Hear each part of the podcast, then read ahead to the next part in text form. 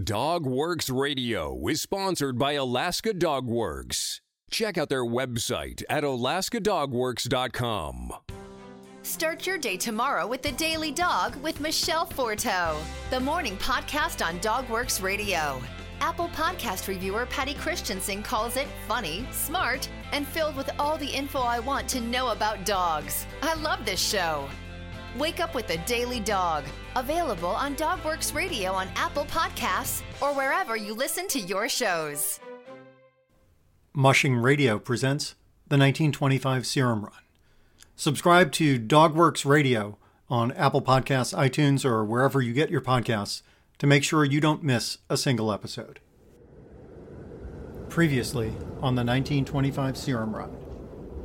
In January 1925, Dr. Curtis Welch of Nome notices an uptick of patients with severe coughs. After several deaths, he determines that the cause is diphtheria. An epidemic of diphtheria is almost inevitable here. Stop. I am in urgent need of 1 million units of diphtheria antitoxin. Stop. The original plan is to have Leonard Seppala, a legendary musher and multiple winner of the All Alaska Sweepstakes sled dog race, travel halfway, pick up the antitoxin, and return to Nome. The Board of Health unanimously votes for a dog sled relay to bring 300,000 units of antitoxin from Anchorage to Nome. In Anchorage, a carefully wrapped 20 pound package of antitoxin is put on a northbound train where it meets the first dog sled team outside Fairbanks. It's 50 below zero when the train reaches the first dog team of Wild Bill Shannon. It may have made more sense to wait until morning, but Shannon says, if people are dying, let's get started. As the epidemic worsens, Territorial Governor Bone authorizes funds to increase the number of dog teams and dog drivers to get the antitoxin to Nome more quickly. Seppala, who is already on the trail, believes he's going all the way to Nulato with a team of 20 dogs. He plans to drop some along the way and return to Nome with eight dogs. When the number of teams is increased, mushers are told to keep an eye out for Seppala and stop him in Shaktoolik. But Seppala is out of range of telephone and telegraph, so he has no idea the plans have changed. As drivers take the antitoxin up the trail, they face temperatures going down to 64 degrees below zero, storms, and wind gusts of more than 100 miles per hour. The antitoxin moves down the mighty Yukon River and then across the Kaltag Portage before it arrives on the Bering coast at Unalakleet. As unstable ice on the Norton Sound threatens to break up, a storm starts moving in. Leonard Seppala heads across the ice towards Shaktoolik. Hours later, Henry Ivanoff and his fresh team of dogs head north onto the ice from Shaktoolik. Ivanoff spots Seppala as Ivanoff is untangling his dogs after an encounter with a rogue reindeer. Seppala can't believe the antitoxin has already come so far. He takes the package and heads back north across the ice into a fierce headwind.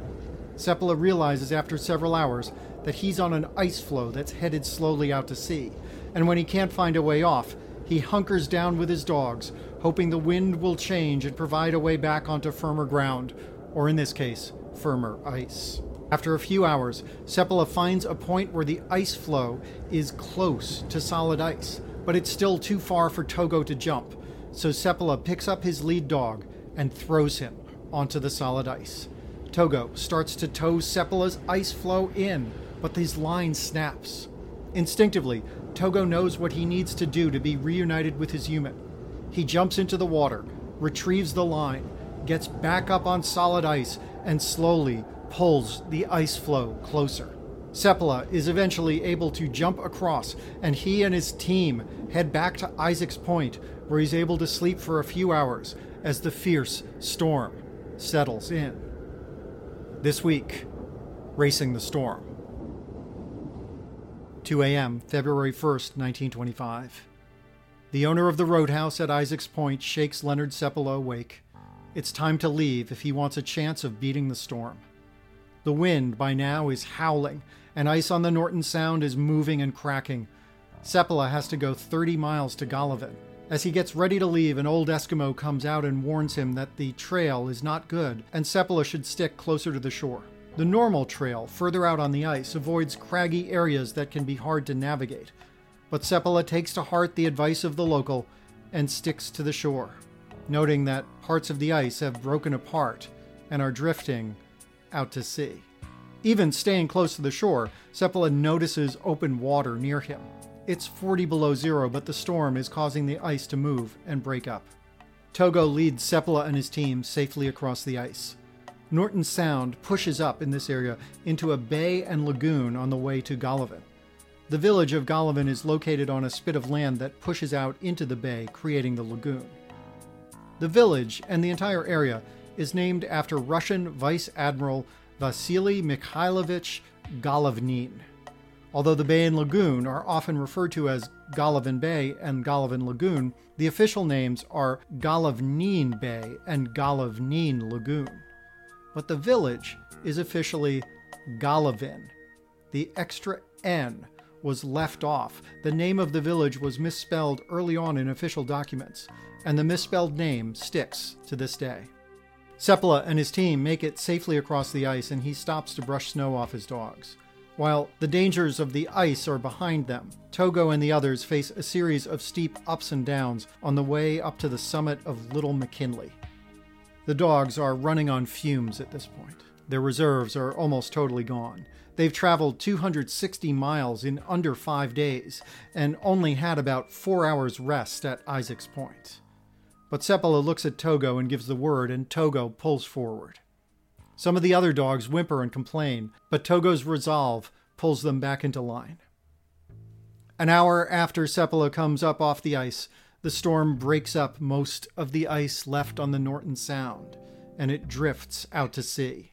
Luckily, he made it past the area just in time.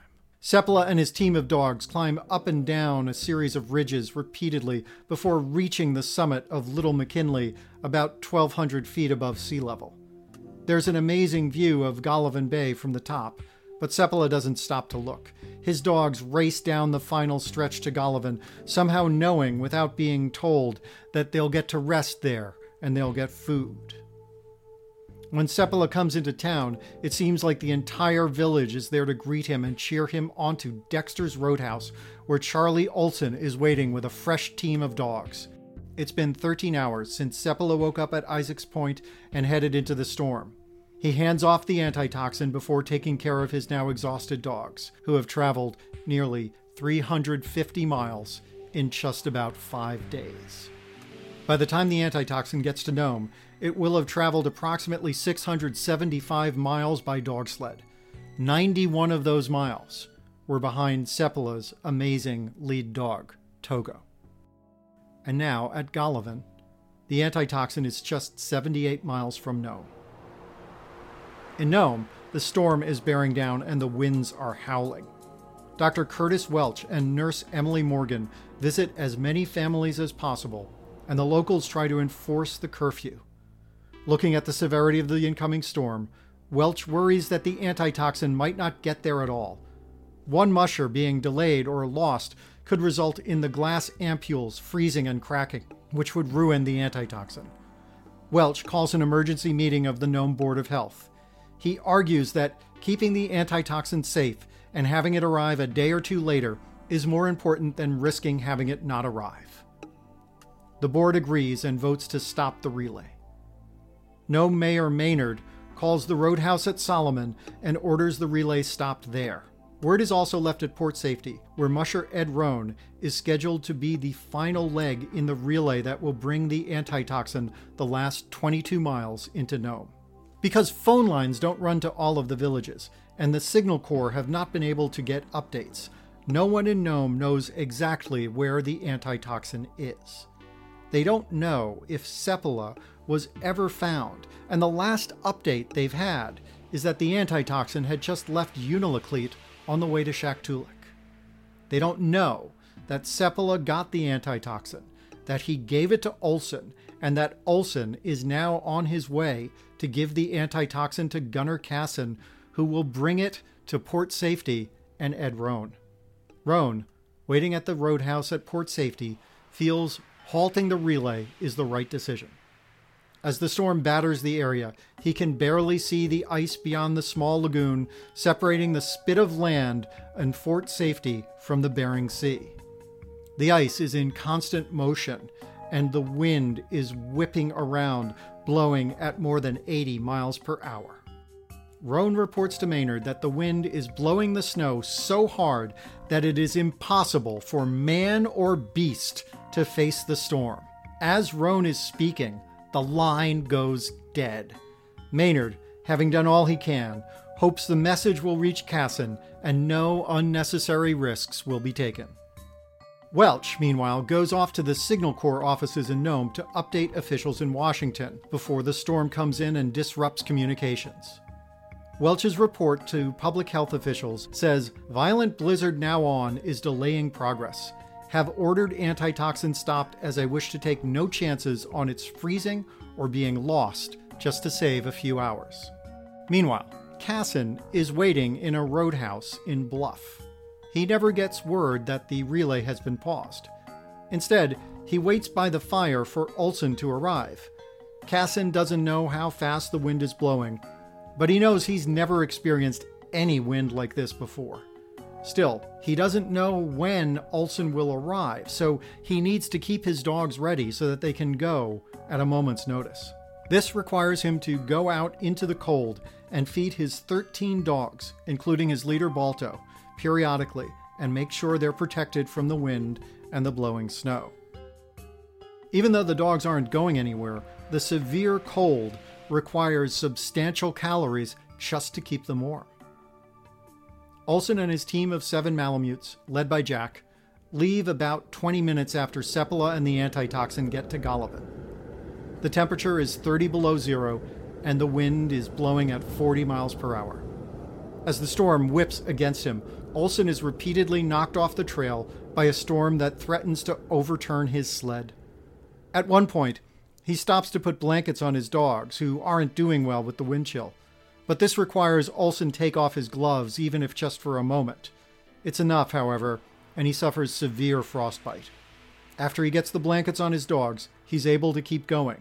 But two dogs develop frostbite on their groins. In spite of the conditions, a dogged sense of perseverance takes over, and Olson and Jack keep going, making the 25 mile trek to Bluff in just over four hours. By the time Olson gets to Bluff around 7:30 p.m., Kaasen has decided that Olson is waiting out the storm somewhere and isn't coming. The wind chill is 70 below zero, and Olson, when he gets there, is so severely frostbitten that he can't make his hands work well enough to bring the antitoxin inside. Kaasen helps Olson bring his dogs in. Kaasen thinks the dogs probably couldn't have made it another mile, and he's amazed that they all survived the 25 miles as well as they did. Warming himself by the fire, Olson's hands are white and basically non functional. Olson, a man used to blizzards and extreme cold and wind, tells Kaasen about the storm and the extreme wind. It's so terrifying that the hair on Kaasen's arm stands up. Even with an extra parka on, Olson was unable to keep himself warm, and at one point he believed that he was going to die on the trail, and he just hoped that his dogs would keep going and get the antitoxin to Kaasen. Outside, the snow swirls around, and Olson urges Kaasen to wait for the weather to clear. Kaasen recognizes this as good advice, and he waits by the fire. Several hours go by, but the storm shows no sign of letting up. Kaasen, who has firsthand knowledge of how bad things were in Nome, is anxious to get started. He worries the trail to port safety will become so covered in blown snow that it will be impossible to make it the 34 miles there. Around 10 o'clock that night, Kaasen makes a decision. He's going for it. He doesn't have any idea that the relay has been ordered to wait. He just knows that the antitoxin has to get going. He puts on many layers, goes out and feeds his 13 dogs, and hooks them up to the sled. In Nome and Washington, officials are asleep, comfortable that they've done the right thing in stopping the dog sled relay. They have no idea that their orders will never reach the mushers. In Bluff, Kaasen says goodbye to Olson and heads out into the night. Seconds later, he's out of sight. Balto valiantly leads the team, but within a few miles, the team is stuck in a deep snowdrift where blowing snow is stacked up against a ridge. Balto tries to run through. He makes it, but the other dogs behind him get stuck. Kaasen stops the sled and makes his way to the front of the line. He gets the dogs unstuck, but the drift is too deep for the entire team to get through. Instead, Kaasen has to turn his dog team around in the middle of the night, in the middle of a blizzard, and hope Balto can find a trail that will take them around the ridge. A team of 13 dogs and a sled is roughly the size of a large tractor trailer truck. Turning that team around isn't something that can be done easily or quickly, especially when there's a narrow trail. But Kaasen manages to turn the team around and get them going back the way they came. Balto sniffs at the ground, hunting for the scent of other dogs, a trail buried under several feet of new snow. He makes his way forward tentatively. Eventually, Balto gets the scent, he finds the trail, and he breaks into a run. Despite the storm, everything seems to be going well again. But the biggest threat to the serum run is just around the corner.